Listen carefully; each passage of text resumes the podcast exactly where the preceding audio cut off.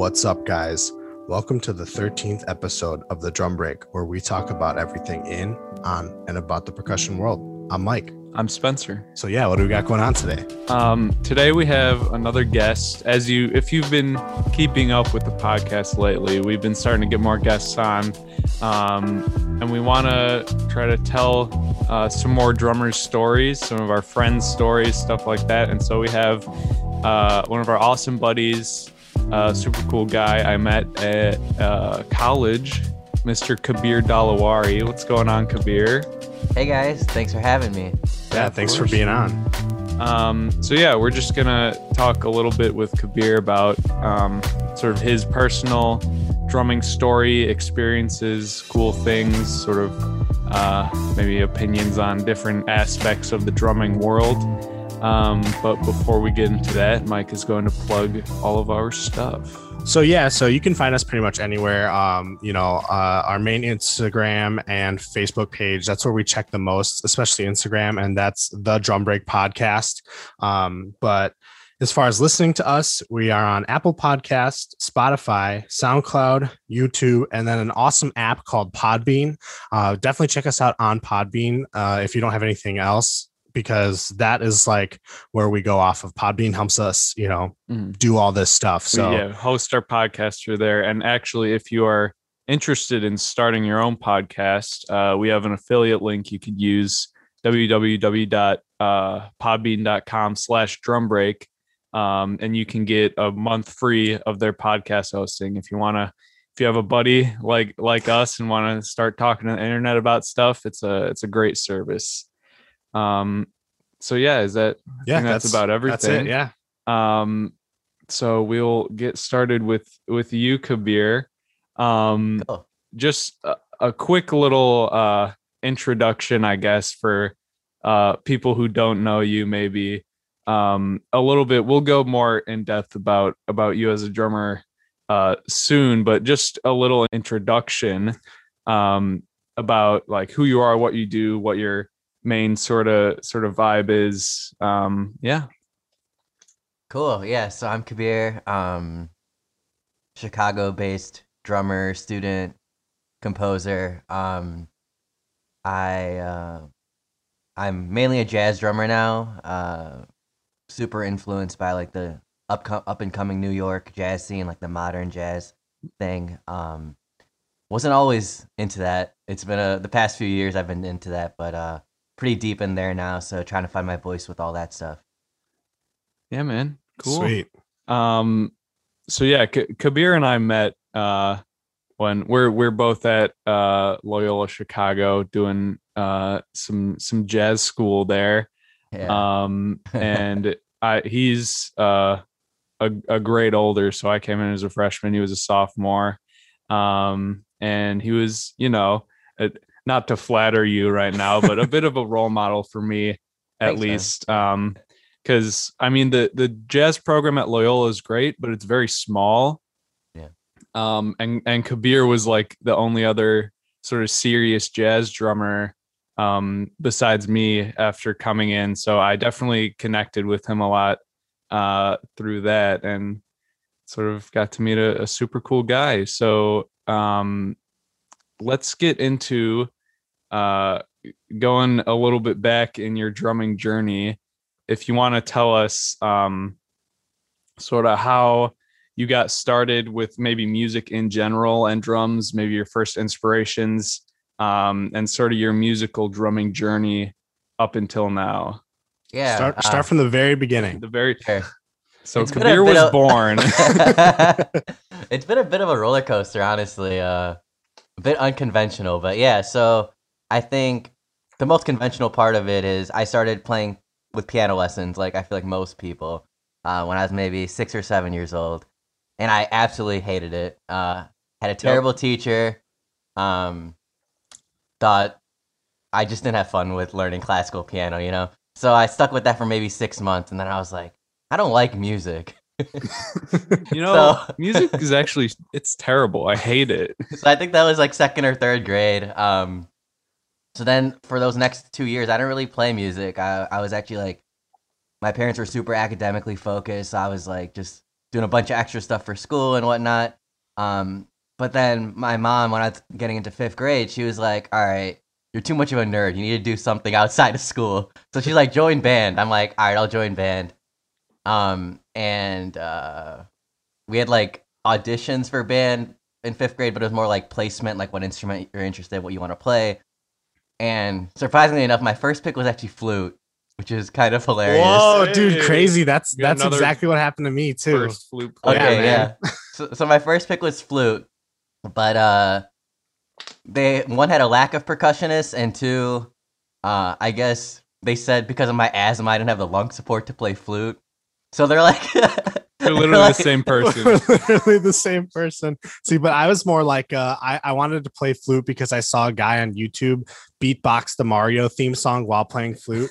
So I was like, that's what I want to do. Yeah. yeah, I, wa- I wanted to play flute because like my older cousin, uh, who's who's like my um, he's like a brother to me. Honestly, he played flute, so Hmm. super inspired me. But uh, yeah, so they're like, "Do you have any piano experience?" And I was like, "Yeah, I got like two years of piano experience.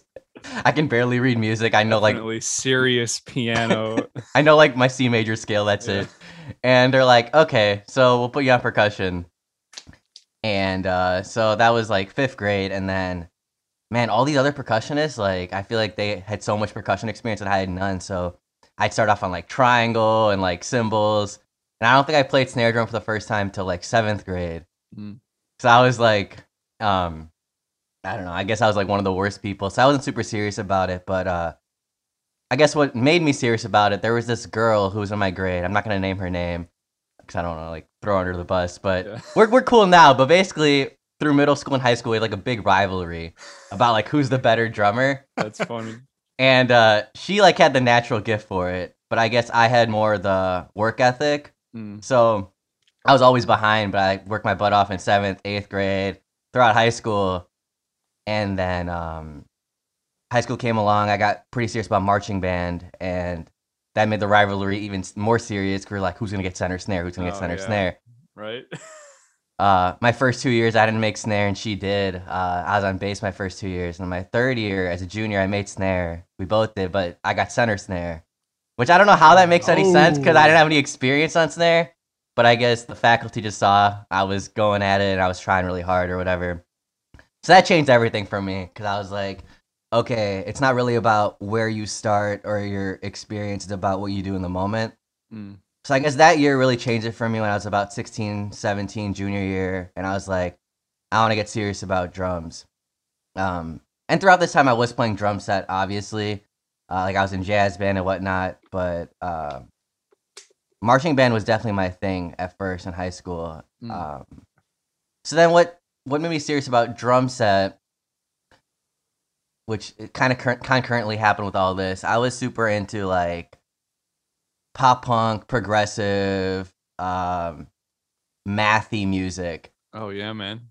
Yeah, so I, I was like super into like odd time signature stuff and like linear patterns and I, I feel like that's chops. every sort of early like teenage drummer. Dude, like yeah. math rock. Yeah, chops. dude and every like as you keep talking i'm like in my head i'm like where was this kid when we were in high school like you should have been in our high school the 'cause same experience. literally we we literally to the t have had the same experience it's so funny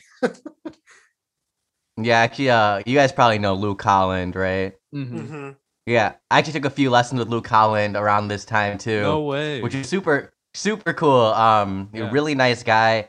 Not the greatest teacher, but he does just like give you stuff. He like gives you everything. Like he gave me all these concepts and like rhythmic displacement ideas that blew my mind as a high schooler because I Yeah, would have yeah, never thought that stuff. Like it all makes sense now after all these years, but back then I was like, whoa. uh, so that was kind of game changing for me. Um, and uh, yeah, throughout this whole time I was in Jasmine, but I didn't really like jazz. I just liked the drum set. Mm. I like the drum set. I was in a few bands. Um, we played like soul music. One was like a pop punk band. One was more like a fusion kind of thing. And uh, I guess my drum set chops just kept getting better and better. But um, no, I didn't really like jazz. So what changed it for me with jazz was, I think it was. I think it was my ju- I think it was my junior year. Um, we went to the New Trier Jazz Festival every year. Um, and I remember watching all those like high schoolers and those combos, and I'm like, how do you play like that? Like, Oh man. wh- who taught you how to do that? Uh, because we didn't even have combo in our high school. We only had the big band. Yeah. So I had no experience playing in small group. I had no idea how any of that worked. And I'm just like seeing these guys like super interactive, super in the moment. I'm like, how are you able to do all that? It, it's so amazing, especially even in this area. It's like there's some pretty high level high school jazz musicians. Yeah, well, it's crazy. especially you know because like you said new trier they don't have a marching band so Mhm. that's all they Yeah. do is jazz band and concert band so like that's that like that and you know we went there too we were you know for our high school we were there as New well Trier Jazz so we know exactly what you're talking about it's just like some of those kids are just ridiculous Blew and- away, yeah. Yeah, and I was like, how do they do that? And um, I guess luckily with my personality, I took that as inspiration instead of like lack of motivation, like losing motivation. yeah, Yeah. because I feel like a lot of people do. You know, it's like you see people. I mean, I still till this day, um, this young drummer Raghav Mo- uh, Malhotra. You guys seen him on Instagram? oh Instagram? yeah, on Instagram. Yeah, yeah. Yeah, he's like 15, 16, and he so plays good. everything I want to play, but like ten times better. I'm like, wow, I should give up. Freaking, or like uh, JD Beck. JD Beck. Yeah. Yeah. yeah. Man, I, I should just stop now. yeah And I've talked to people about it, and they're like, uh, they have a bit of a negative connotation towards that. They're like, nah, I can't learn from someone younger than me. And I'm like, I mean, I Why would not? transcribe them if I want. Oh, like, yeah, if I really want to learn how they play, I'll transcribe them. Um, it's I I think it's it's sort of something one of my buddies has told me. It's like age, like your your physical age and like your musical age, I guess, um, are like separate. So even Mm. though people like JD Beck are you know younger than me, and it might be like, oh man, you're learning from a 15 year old. Um, you know, musically as a drummer, he's you know way older than me. Quote so. yeah I mean, you can always find stuff to to learn, um, you know, from people in that way. yeah, I think I think it's fascinating. Like those kind of people can find their niche that fast. Cause like just like with my story, like it took me like all trying all this stuff out to really figure out what I want to do musically.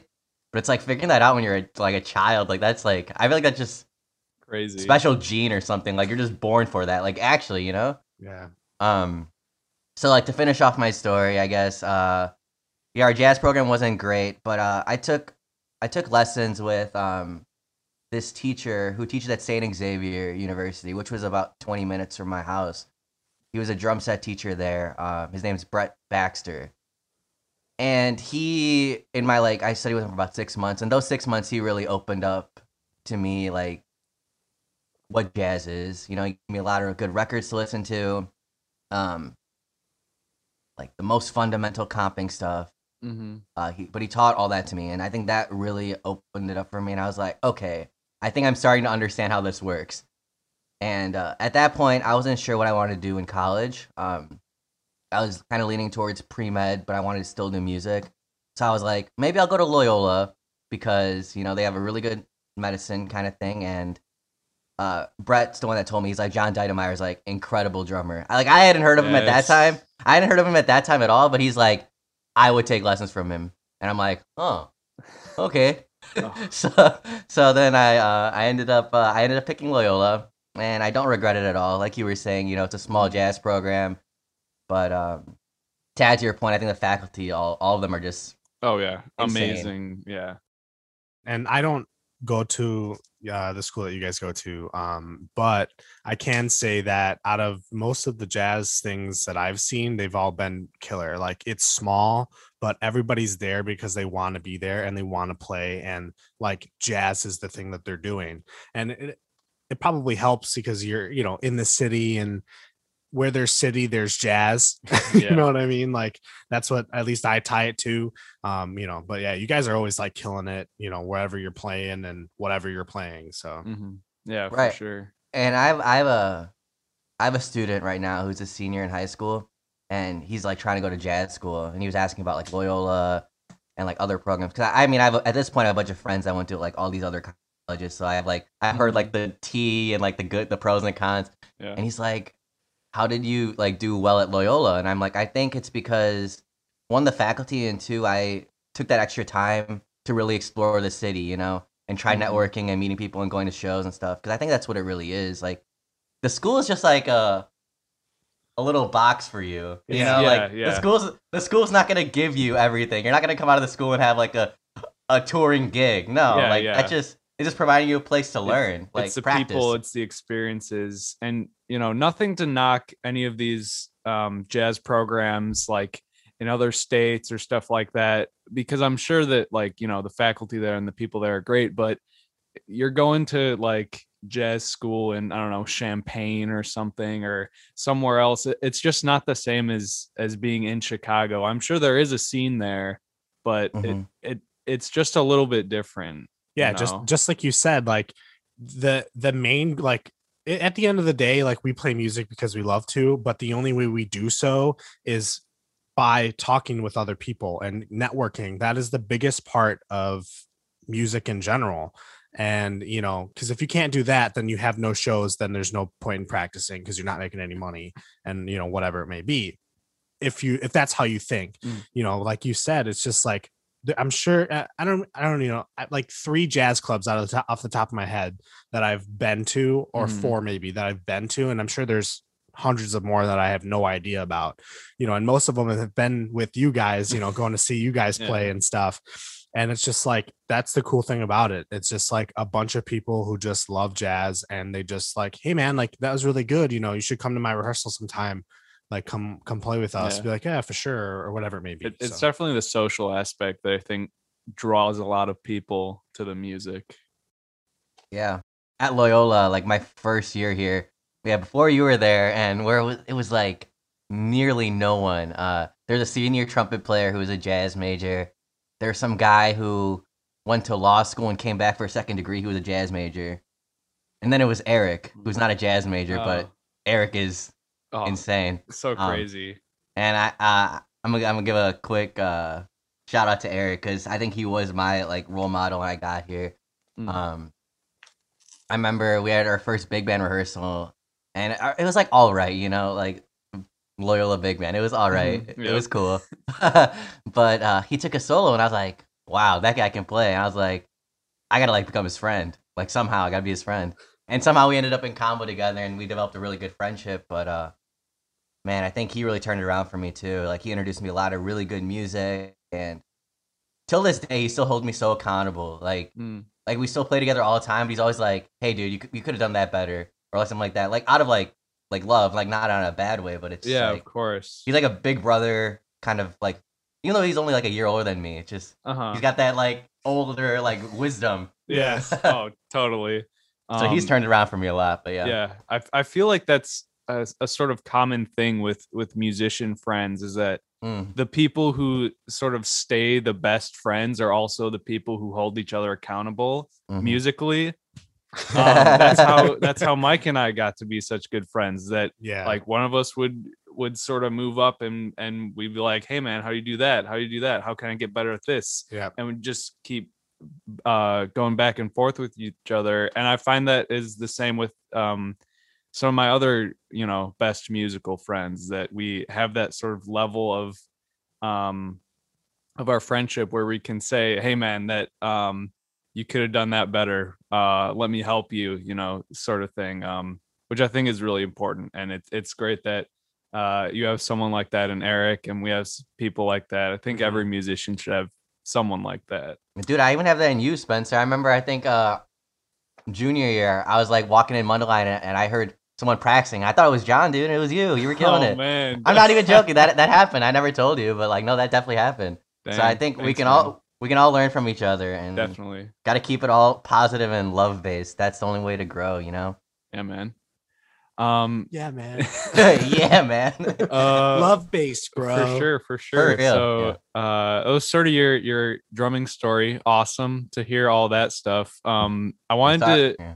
to touch on one uh thing that you mentioned before um about your uh, sort of uh, want to to go to medical school Mm, before. Yeah. Um uh I feel like at least maybe for me when I was younger and a lot of young musicians, it can be sort of um intimidating, I guess, to uh quote maybe like put all your eggs in one basket and like go to music school and do that as your only thing. Were you I think you touched on this a little bit. Were you more thinking of um, neuroscience? Is it your your other major? Were Yeah. you thinking of that more as uh, like sort of a backup plan, or maybe music was the backup plan, Mm. or are you trying to think of them more as sort of interconnected pieces of one sort of career that you might want to? I, I, think know. I think throughout my college career, I've been in all three of those positions, and I think uh, I've had this conversation with people a lot of my age and even younger. Like if I'm t- talking to someone about college, it's really hard to know what you really want when you're 17, 18 years Yep. old. You know, It's crazy. you know, we're seniors in high school, and high school is just kind of an illusion. You know, you're just doing a lot of fun extracurricular stuff. Obviously, you're learning a little bit, but it's a lot about it's just like growing as a person and meeting friends and stuff. So, how do you have the maturity to make that decision when you haven't experienced anything yet? right? And I feel like your first couple years of college, when you're on your own, and whether you're in the city or you're like you have a car, you're driving around, that's when you get to meet people and learn what's really out there. So I guess when I first got to Loyola, my plan was med school, music on the side because I do like music. It's a passion of mine. Halfway through, half and half, you know. I want to do. I still consider this like I want to do like a PhD, like music cognition kind of thing Mm. Right now it's almost flipped like i'm i'm gonna do a master's in jazz studies at this point you know Yeah, I, I want to say congratulations. You got into you just posted on Facebook some pretty prestigious uh higher education programs in jazz. So just congrats on that, man. Big Thank you big you. stuff. yeah so like now it's kind of flipped and um i would not be surprised if there was still a little more decision making because i'm still young you know Exactly. we're in our early tw- like super early 20s like um so yeah but to go on your point that uh it's hard to put all your eggs in one basket i think that's a lot of just society you know it's very um difficult for anyone that's not an artist to accept art as a career Mm. in any sort of way. You know, even though all they do in their free time is listen to art, watch art, look at art, appreciate art. Yeah. Like, Like, where do you think Probably- that comes from? you know, like probably more of their day than they're working, they're uh, appreciating some sort of art, whether they know it or not.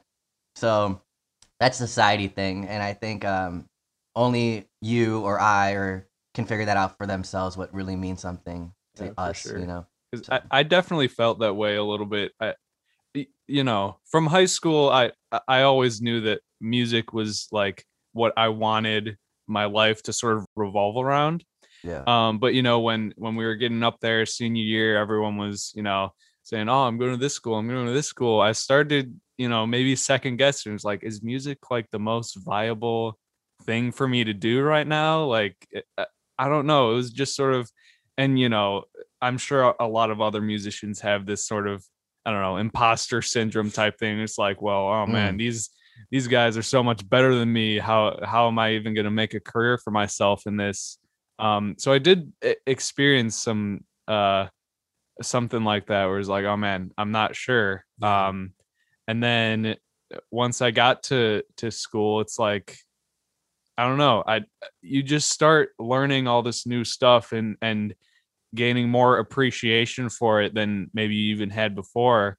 Um, and I also uh, discovered that I wanted to add a psychology major because a little bit maybe to to have a sort of backup plan like you were um, talking about, but I also had an interest since high school. Some uh, someone came over from I think maybe like Western Illinois University or something, um, and gave a talk, and they're like, "Oh, this there's this thing called music therapy."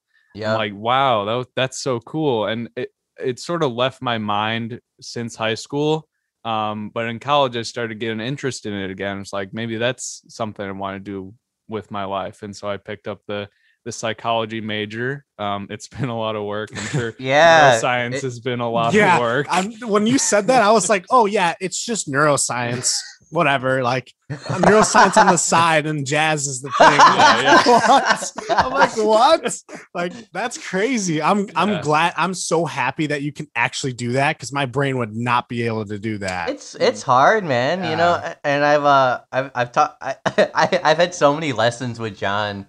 Like I'm I'm thankful John's such a like understanding and great teacher. oh but I'm man. like I'm like last week I couldn't practice. I had like three exams, and I had like a, a gig or two. Like, I'm sorry. And he's like, Nah, it's cool. It's cool, man. and, and the same like i feel like music is one of those things where it's sort of deceptive how much work you actually have to put in Mm, and you know you combine that with with neuroscience and or a, even a different major an Yeah. additional major and it's like it it can get to be a lot you know but um I, I- I think it just boils down to you know your passion for it and if you'll find time and you'll be able to work it out if if it's something that you uh you're That- really interested yeah in. that yeah you super care about it's just like you know see i've i've on the you know going off of what you said both of you like you know splitting the the music eggs basket thing um yeah.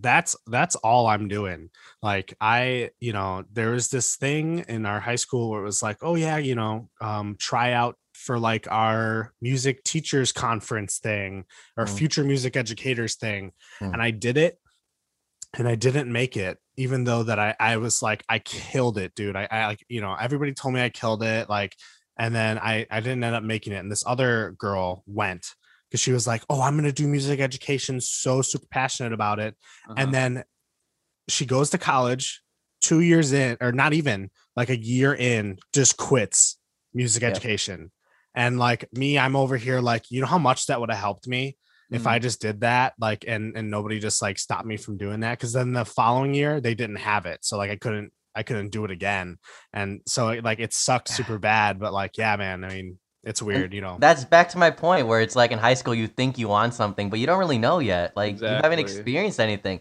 Oh, I want to study music because that's all I know. That's why a lot of people major in music. Mhm. Feel like that's all I know, not because they think they could actually put the time and like the work it's, into. it's what I'm good work. at right now. You Yeah. know, um, Yeah. and that's just this. This could be a, a a whole different conversation about like college in general. I feel Yeah.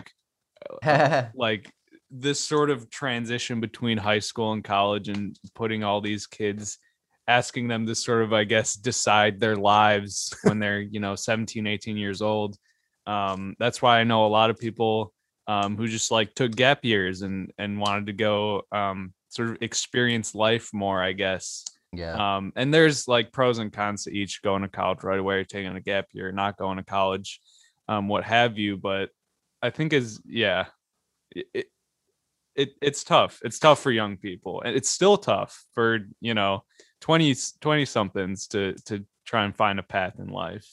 Yeah, and I, I, I strongly advocate that it's never too late to figure that out. And uh, gonna give another shout out to one of my other mentors, Dana Hall. You guys Oh, probably know Dana yeah. Hall. Yeah, you know he's like he's like the Chicago drummer. Yeah. Um, uh, you guys might know this, might not. He worked for NASA before, like I, I music just seriously. recently found that out. I was reading Yeah. up on him for whatever reason, and I saw he's like his first degree is like aerospace something. I'm like, what? Yep. Yep. So and I mean, and now he's undisputed like Chicago Oh, yeah. drum set king, Drum right? god. Yeah. Yeah. Uh, both educator and performer. So it's like he figured it out when he was in his thirties. We're not twenty. Like everyone puts so much pressure on your twenties, but we're still Yeah, very young. it's There's like- still a lot to learn, you know. Uh-huh. There are so many, you know, people that we would consider jazz legends of past who got their start when they were like Yeah. 20, 25, 30 years old. And like now we look back on them and they're like, oh man, these guys are are so great. They must have been playing since they were out of the womb. But Yeah. that's just, you know, you know and and it's different too because you said like you know looking back there's all these great you know jazz musicians and, and musicians in general like you know there's all these great people but like if you think about it from then to now like now there's so much pressure to have to go to college Mhm. find a good job Mhm. and to be in that job right out of college making you know three figures like they push that so hard it, it- you know at least at our high school that we went to that was it. Like if you didn't do that to the t like you're a failure. Like you're you're less than everybody else. Like and it sucked because like there's a lot of kids there who probably would have made like made really awesome musicians. Mm. but like unfortunately like just because society and you know things cost more and you know people are so focused around money like they choose you know a different route but are still playing music on the side, you know, eh, or, or not at all. Like there's a lot of kids that, you know, we've seen that are like great and then they just like stop playing music. So it's weird. Topic I wanted to hit on, yeah. um, which is sort of, I guess, your experience with private music education, because I know that you teach a lot of lessons. Um, and yes. not a lot, are, but yeah. are, well, apparently yeah, are pretty good from this the stuff that I've seen. Um, like reviews from students and stuff. So I, I, just wanted to maybe pick your brain a little bit um, yeah. about sort of your your process um, when it comes to that because uh, uh, private lessons is is something that I feel like can be very subjective.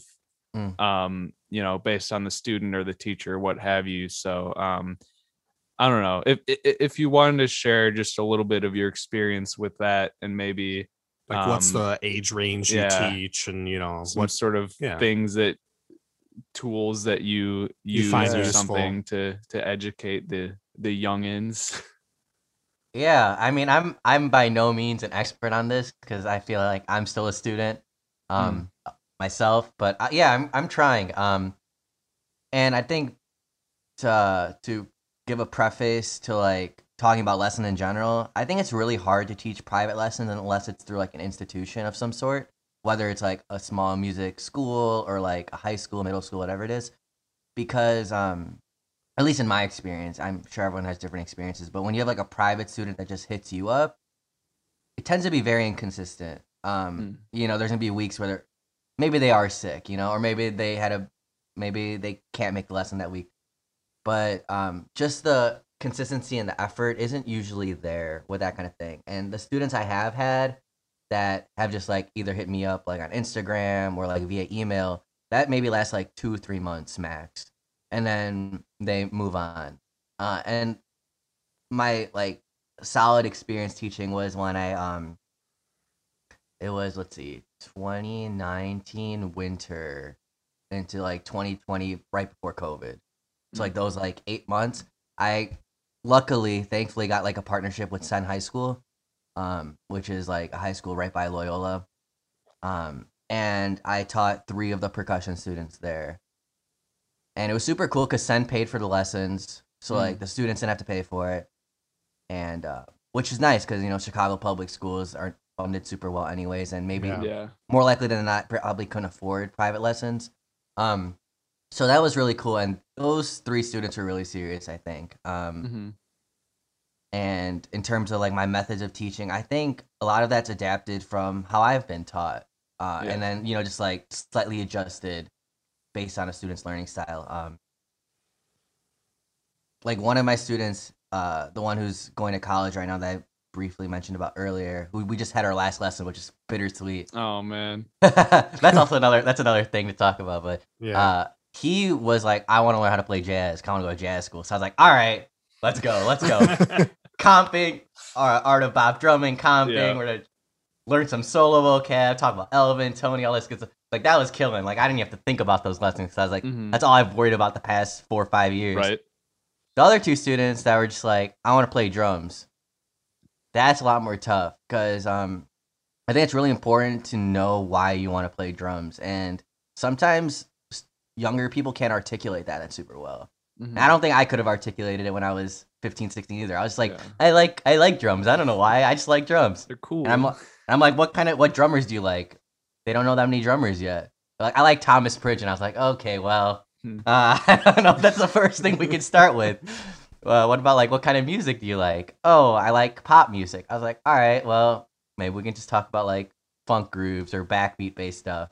Mm-hmm. Um, I think uh, the most success from lessons is usually when the student has some sort of inspiration, and then the teacher can like take that and mold it into something or help guide them to that. And I've noticed that in my experience too, because I've taken a bunch of one-off lessons with like really good drummers. Mm-hmm. Like I said, Luke Holland earlier, but even like in the past few years, um, like I've taken uh, lessons with Dana Hall. I took a lesson with George Fludas, who's another really mm-hmm. good Chicago drummer. Um, uh, New York drummer Kweku Sumbry. I don't know if you know who he is. Okay. He's on uh, Immanuel Wilkins' new album. Oh, okay. I'll have to check that out. He's killing, and he's like super young. I think he's 24. I'm like, shoot. Dang. Like I took a lesson with him. Um, who else? Kyle Poole, who's another New York drummer. So I've done a bunch of these one-off lessons, and the more and more I do them, I I've come to realize it's like I need to know what I want to get out of the lesson Mhm. before going there. Yeah, for sure. So that's why It's- it's, that's why it's harder to teach younger students because they don't really know that yet. So you Yeah. have to kind of force something on them and hope they like it and adjust and adjust and adjust. But Yeah, well, thank you for for for telling me about that too, because I, I know you focus with more younger kids. Um, and is that like middle school too, or uh, I had one. Yeah. I had one student that was like in middle school, but that is another uh, you know, problem with it where they're probably even less focused or determined. yeah, And I know there are people out there, like there are kids out there that really have a passion for it, but a lot of them, it's because their parents are kind of forcing it on them. Mhm. um i don't know and then i tend i notice like with those kids shorter lessons work better too like i i if someone's not in high school i would not give them more than a 30 minute lesson more likely than not unless it unless we've been working together already i can tell that they can handle Yeah. it because then it just i don't know they lose focus or just not as super productive right Mhm. yeah, and and like you said, you know, like some of the the younger kids like don't really have that passion Mhm. yet for it, right? Yeah. Mhm. and that's that's like the best thing as teachers that i think that we can do is you know we're just like this is such a cool thing like let me show you how passionate i am about it yeah and you know and then they see that and they're like wow well this you know this, this guy this teacher is like like screaming and yelling about how much he loves drums like Yeah. the drums must be pretty cool or you know whatever you're teaching you know must Sort be of pretty teach cool by example and have them like you know through osmosis i guess of your passion for it right um, and i guess sort of i guess help i to develop I gave a bit of the negative side first, but that is the positive side. I, Yeah, I- yeah, All my students, I introduced them to a lot of music of all kinds of genres, and most of them are like, "Whoa, we didn't know there's music beyond the radio," kind of thing. You know, like Mm. they haven't grown up in a culture like that where maybe their parents or their friends introduced them to all this cool music that maybe I had when I was younger. Yeah. It's like when they think of jazz, they think of like In the Mood and Take Five. They don't realize that there's, Tony. Williams, Art Yep. Blakey, Elvin Jones, all this Yeah, like man. super intense cool stuff.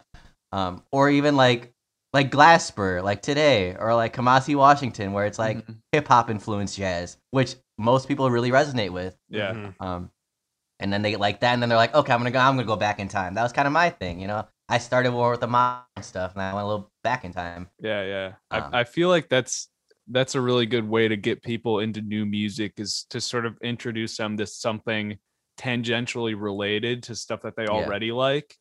And then, you know, maybe take them further down the rabbit hole. Well, this is actually, Yeah.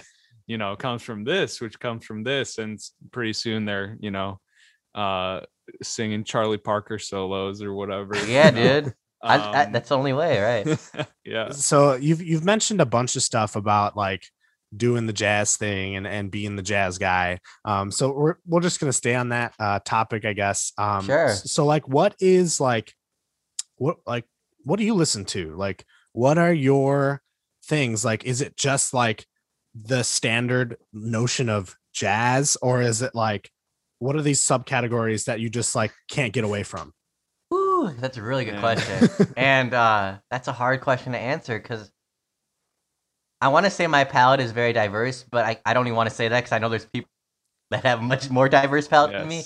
But I'd say I'm I'm I have a relatively diverse palette. Um, and I try to keep I try to um stick with some kind of whether it's era of time or artist or drummer, whatever the case is, for at least a week or two weeks or a month at a time. I don't. I'm not a fan of you know having a huge playlist of a bunch of unrelated music, um, because I feel, I feel like let's. Oh, I feel like there's two. T- there's two uh, times and places to listen to music. Obviously, you can listen to it for fun, but then you can obviously learn it to like educate yourself and take something from it. And as a jazz stu- studies student, Yeah. um, I think majority of my listening should be intentional. Um, so uh, like right now, I I usually tend to focus on two to three drummers at a time. Maybe substitute one of those drummers for a another instrument player. Um, so like right now, I'm listening a lot of Roy Haynes, who I think is my favorite drummer at the time Mm. right now. Um, a lot of Roy Haynes, um, Marcus Gilmore, who's his grandson, Yeah, who's al- they're both still alive actually. Roy Haynes is 96. He just turned 96. man. Uh, I hope I hope I live till play. 96. Still playing. Yeah, his grandson Marcus, who uh, is maybe 30ish now. I don't know his exact exact age. And then um, uh, Kweku Sumbry, the, the guy I mentioned I took a lesson with, Yeah, only charged me 20 bucks for a lesson. God, dang. For 30 minutes? no, for an hour. What? Yeah, should have been. Like, Dang. I'm like, I would charge more than that. steal, man. Right? I, I was like, I was like, I should, char- I should charge like 10 bucks at that rate, Yeah. right? yeah, right? Uh, but that was like the first lesson right? He's like, if you do more, it'll probably more. But one Uh-huh. lesson was enough for me. Um, but yeah. So and I try to listen to the connection between that music. You know, like Roy Haynes. Okay, now see the, the jazz police is gonna come for me because you know Yeah, there's man. so many ways to look at certain things. yeah. But in my opinion, and from my understanding and my experience, I think Roy Haynes is really the first or one of the first people to uh, start phrasing on the ride cymbal Mm. away from the traditional Spangalang pattern. And it's gonna get drummy and nerdy for a sec. That's fine. That's what it's for, bro. That's- yeah. That's why we're here is to get drummy and nerdy. But I, I- for me, that sound when the ride cymbal is the anchor, and all the comping is based on what the ride cymbal is doing. That sound just, it's so special to me. Like it me Mhm. like I just that's how I want to play. Like that's what speaks to me for whatever reason. I I can't put it into words. It's just a different kind of energy, and he like if you look at records from that time, it's not many people do that. And if they do, it's very sparsely. Mm. But Roy, it's like he'll play an entire song without the hi hat on two and four. Like where like the ride cymbal is Yeah, just man. like playing like groupings of five, grouping of seven, whatever it is. And he makes it work so well. And he was like a pioneer to that. And uh like him and Chick Corea. Chick Corea also recently Mhm. passed away, rest in peace. Another legend. But Yeah, they both really pushed jazz to I think what it is today. And then you listen to his grandson, Marcus Gilmore, he's taking those ideas to like Dude, an alien platform yeah. where he's so good, man. where I, I I could I know in like 60 70 years from now when we're all like well maybe not 60, like 40 50 years from now Yeah, when I was gonna say, like, uh, I'm like hopefully we're alive in 60 70 years Yeah. but like 40 50 years when we're like older people that we talk about our times hmm there are gonna be these books about Marcus Gilmore's comping and how to solo like Marcus Gilmore Yeah, and I'll be like where was this I was a kid right um Can't wait. but uh no yeah so just listening to that lineage I think just those two drummers there's so much to learn but then there's so many other Mhm. great drummers so Yeah. I think I went on a bit of tangent, but I hope that kind of makes sense. I try connecting what I'm listening to. Yeah. Um, like if, if I'm listening to someone modern, I try listening to who influenced them. Like um like when I listen to Eric Harland, I try listening to Tony Williams at the same time. Mm. Cuz I I'm not, I hear the influence. I'm I don't 100% know that that's his main influence, Yeah. but it sounds like it to me. So I I go with that. Yeah. What do they say? You're like you're like uh I don't know the exact figure, but it's like you're 80% your teacher and like, you know, the rest yourself, Mhm. like, you know, that 20% or whatever, if whatever math works out for that. Whatever, man. Um, you know, it's just like you said, like, you know, th- and, and that's a really interesting way of thinking about it. I, I never thought about that because now I'm going to be doing that all the time. you know, that's a that's such a cool thing to do because we've had this conversation before just recently with a couple of our other music friends. Like, Yeah. can you listen to music while you're doing like mundane tasks around the house? Because some people can't. Like Mm. some musicians can't. Like I can. I can just listen to music Yeah. and not pay attention to it and just like it's just in the background. Like even when I'm like studying or whatever it may be. But like actively listening to music and then taking that to another level to then listening to what that person was listening to. Getting so meta. yeah, No, I yeah mean man. I think listening to music for fun is definitely a thing. I would never listen to new music for fun though. Like not sorry. Fun is the wrong word. Whoa. leisurely, Yes, yeah. leisurely, Yeah. leisurely. I would never like if someone's like, "Hey, check out this album. I think you might dig it." Whether it's a friend or a teacher of mine, I'm not gonna put that on while I'm like working out. Like yeah, that's that's like disrespectful. I, I, think sort if of feel anything. that too. Like the music I listen to leisurely is stuff that I already know. Yeah, Like, you know that at the back of your hand. Yeah, Uh-huh. right. Um, but I don't know why, but the black eyed peas just popped in my head for some reason. I was like, I was like, I was about to be like, do you listen to black eyed peas leisurely? It's like, or actively. I actually listen to Black Eyed Peas actively. There's a lot of. Gotta gotta see what Fergie's doing. mm-hmm. So like Yeah. you you mentioned that you've led uh or you've been a part of uh, a bunch of bands. Have you ever have you ever like led any bands? Like you're like the band leader. I know that's like a weird thing in the jazz world. the Kabir but Dalawari experience. Yeah. I, I mean, like the main group I play with a lot now, and I I, I know Spencer's seen Fission a bunch of times. I'm Mm. I, I I don't know if you've seen us or maybe you've seen videos of us. yeah, I think I have. Yeah. Um, that's as close to it as it gets right now, and that's like co-led. Like I guess I'm technically the leader because I book the gigs and um I like organize rehearsals, but the music we play is always co-written. Mm. Yeah. So it's like if we play a set of two sets of like six mu- songs each set, maybe four out of those twelve will be mine. Okay. Three or four would be like the guitarist. Three or four would be the piano player. So how is like how do you deal with you know managing I don't want to say managing but like leading a band on and off stage. So like you mentioned that, you know, off stage would be like making the gigs and doing the rehearsals and co-writing some of the pieces. So I guess you answered that part of the question. So then what about like on stage? Are you the one who's like calling out stuff while you're playing? Yeah, um, I think since this group has history and chemistry, like we've played together for maybe two years now, which I think isn't a long time, but it's long enough. Um, where we know like the circulating music pretty much, and when someone writes a new song, usually they're responsible enough to get it to everyone a couple weeks out, and we learn it, you know, and we all know our writing style at this point. Um, where like I like when the guitarist writes a song, I I know what he's gonna want. He wants something a little heavier, little Mark Guiliana esque, like complicated Yeah, stuff. yeah. That's just like that's his sound. Yeah. And then there's be one section where there's like a breakdown where I go, on my trash crash. That's his sound. You Yes. know, not, and no, it, it's great. Oh it's God, great. Yeah. It's But like so I know I know how to I know how to approach his music, and I think that's what's cool about co-leading a band. On the other hand, like if I got hired to play all original music with someone I don't know, Mm. now that's tough because it's like, what do you want me to sound like? Is there a certain record you want me to in, yeah. like reference? Like how do you want me to play? Especially if it's original music. I think that's like one of the coolest and hardest things about playing original jazz Mm. is you're not like relying on the Spangalang quarter like quarter note ride cymbal pattern. Yeah. You're playing basically you're, you're the melody writing calls your for it. own part. Yeah. Right. It's like you have the melody and maybe some indication by the uh composer. Usually not even that. Usually they'll just give you the melody and be like, play. Mhm. What do I play? Right? Um and I Yeah, think man. that I think I think it's cool when you are like close with the other band members where you can talk about it. Like we workshop our ideas. Cool. Um to the point where it's like everyone kind of knows what my drum part is, even though if there's variation. Because obviously, I'm not gonna play the exact same thing every time. It's not a pop record. Oh, like- shots fired. But but like they'll know like like where I where I put the backbeats for the most part, or like what part of the tune I'll go to the ride bell, something like that. You know. yeah. Yeah.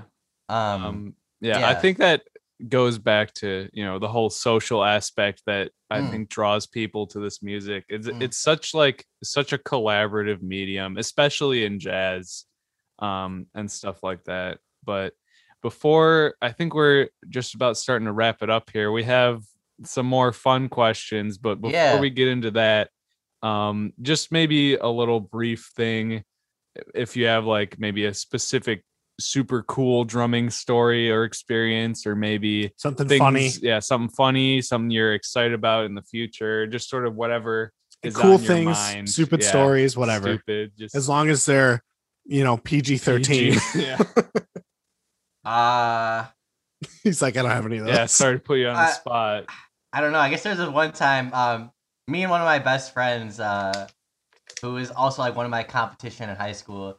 Uh, his name's Steve. Spencer, you, you probably know Steve. yeah yeah. we went to high school together and we we always it's kind of a similar relationship with like what you guys have i would Mm. say. Um but like our senior year of high school there was like a pep rally parade kind of thing and we are both marching snare. And there's like all these football players and cheerleaders everywhere. And they're like have a drum battle drum battle drum battle. And we were like so awkward and uncomfortable about it because we're like what? And then we had a we had a drum battle. It's on video it's terrible. Um You have to send me this. it's it's abs- it's god awful, yeah, right? I- we need to see this. It's god awful, and we're like basically like trading like solos of like maybe eight bars or something, Okay. and um, like the, the crowd is dead. Like no one's vibing with it. I'm like, well, I'm like, why is this happening? And then like in my mind, I'm like, if I do a stick flip, I'm gonna lose their shit. I do a st- I do like some kind of roll rudiment thing, flip my stick and nail it. And I was like, ah! Dude. Everyone freaks out. That's so and, funny. and then and then he did the same thing, and then the energy was just like crazy. It was so funny. Man, Um, I don't so know if that's a good story, but it just Yeah. goes, I don't know. I, I think it just goes to show that story. people really like showmanship, uh, especially if they're not musicians. They don't really know what you're doing, right? Yeah. Yeah. If it looks cool, then hey man. Then it sounds cool. um. All right. yeah. So Uh, we we just have some uh These are just like little fun questions yeah. to finish it up here. nothing Cool. serious. Well, I mean, we got maybe one, but the the first one we always ask, and it's always the best question: Do you sing in the shower? And if so, what song? Man, I don't know why we always ask this one. Because it's not the like best one. uh, I de- okay. I don't. I would say I always sing in the shower, but when I do, when I do, I would sing like I'd sing like Alicia Keys or something like that. mm, You know, like Oh, okay. Like I can't actually sing it, but like it just Yeah, it just yeah. I don't know. Alicia Keys just hits, man. I love her vocals. She's an incredible man. artist. She's got that uh, sad like, shower uh, music. like uh, Ariana Grande. I knew. Oh, Ariana Grande you're- too. You're Yup. big into. Yup. Yeah. yup, yup, her too. How, how, how can I forget? I feel so rude. Oh, Yeah, no, I love Ariana. Ari.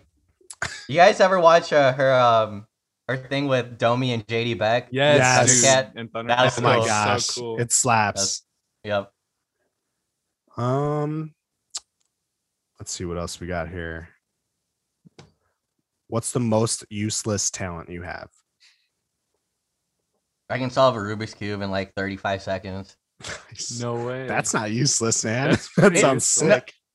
No, it's I- useless because if I, if I want to compete, it's got to be like under like six seconds. I'm never Yeah. gonna get there. Well, I mean, I might, but I don't think I dude could. i well i know um some kid who went to our high school and i was friends with him like in middle school um he held like the world record for a little bit Yeah. for like how That's fast cool. you can solve a rubik's cube yeah and, it's and insane didn't you also do like yo-yos and stuff too? he might do like yo-yo tricks Yeah. and stuff like that but yeah that that that kind of stuff and is then like cup It's- stacking. Those are like the three like oh dude like yes. things under under that like niche. Cup Dude, stacking. Yeah. My my niece is doing that in like elementary school. Did you guys also have that as like a a unit in your school? Like a pe unit yes, cup like a PE unit was like cup stacking. that's so funny It was crazy. Yeah, we did that. That's funny. That's funny. Got one more, two more. uh let's see i'm looking if you can find a good one um, Yeah, dude. Where is the your f- most favorite place you've performed?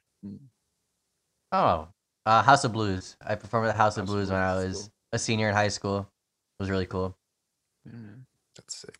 Uh, if you could, let's do this one. If you could open for any musician, who would it be?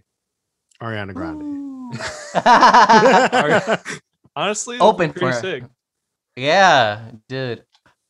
Honestly, oh man, I think it would have to be someone like that, like Ariana Grande or like Beyonce, Bruno Oh, yeah, Mars, Beyonce, so like good. at the Super Bowl. no, Yeah. Dude, Anything you Kabir want, man. Dalawari at the Super Bowl. bro, you ever hear the drummers on those like at the Super Bowl? Like it was like Oh, Six so good. Taylor. Oh my god, man, crazy. Well, I even I just saw like uh uh on the Grammys, I saw Nate Smith Yeah. playing along with someone at the Grammys, and I was like, wait, is that like who I think it is? Like it was so cool. He's he one of my favorite drummers. Maybe Oh, my yeah. favorite drummer. I don't know. We can get into that later, time, not on yeah. the podcast, but Nate Smith's great. Yeah. Cool. Well, uh, I think that's gonna wrap up stuff today. Um, do you have like just like plug all the stuff that you want, and whether that be personal, you know, your band stuff, Instagram, Facebook's, do it. Uh, at Kabir Drums. that's my uh, that's my Instagram, YouTube, which I'm gonna try posting more on soon. I'm a little inconsistent. Got a couple things on there though. Um, what else? Facebook. You can add me on Facebook if you want. uh, Kabir Dalawari. Um, band social media wise, we, we're we're not really up there yet, but we will. Uh, Mm. one thing worth plugging. I have, I have my recital, senior recital coming up Yeah. April 17th, 17. which I haven't really I haven't really started promoting that at all yet. So you guys are the first to hear about that. Ooh. April 17th, 4 p.m. at Piano Forte. April 17th. Uh, all original stuff of mine. So that'll be pretty cool, I think. Um, I'm I'm hyped that's for the next that. big thing, though. Yeah. Yeah, I'm really excited. Um, and maybe an album this summer with my original stuff too. Ooh. That's another goal. That's another goal before I go to grad school. yeah, yeah. Get one out. Um, but yeah, just again, thanks so much for for joining us here. I think we had a lot yeah, of it was fun. fun. Thanks, guys. Yeah. Um, yeah. Sorry if I rambled too much. I tend to do No, that. no. when I no get dude passionate. it, it's perfect we that's the whole reason we do this and we love people that just ramble because that's that's like you know we don't want to use this just for like you know information we also want to use Yeah. this to share others passions because you know we can talk about our passion that's cool you know our, our names on the sign whatever but like other people who are just like daily drummers or big time you know Mm. we, we want to share that too so thank you yeah, man. yeah, if there's ever anything you guys want to talk about, like a specific topic, with me, reach out and I like Oh, to talk about that topic instead of going here. You know. Yeah, yeah. for sure Um, but yeah, thanks again. And uh, this has been the Drum Break Podcast. I hope everyone has an awesome rest of their week. Peace out.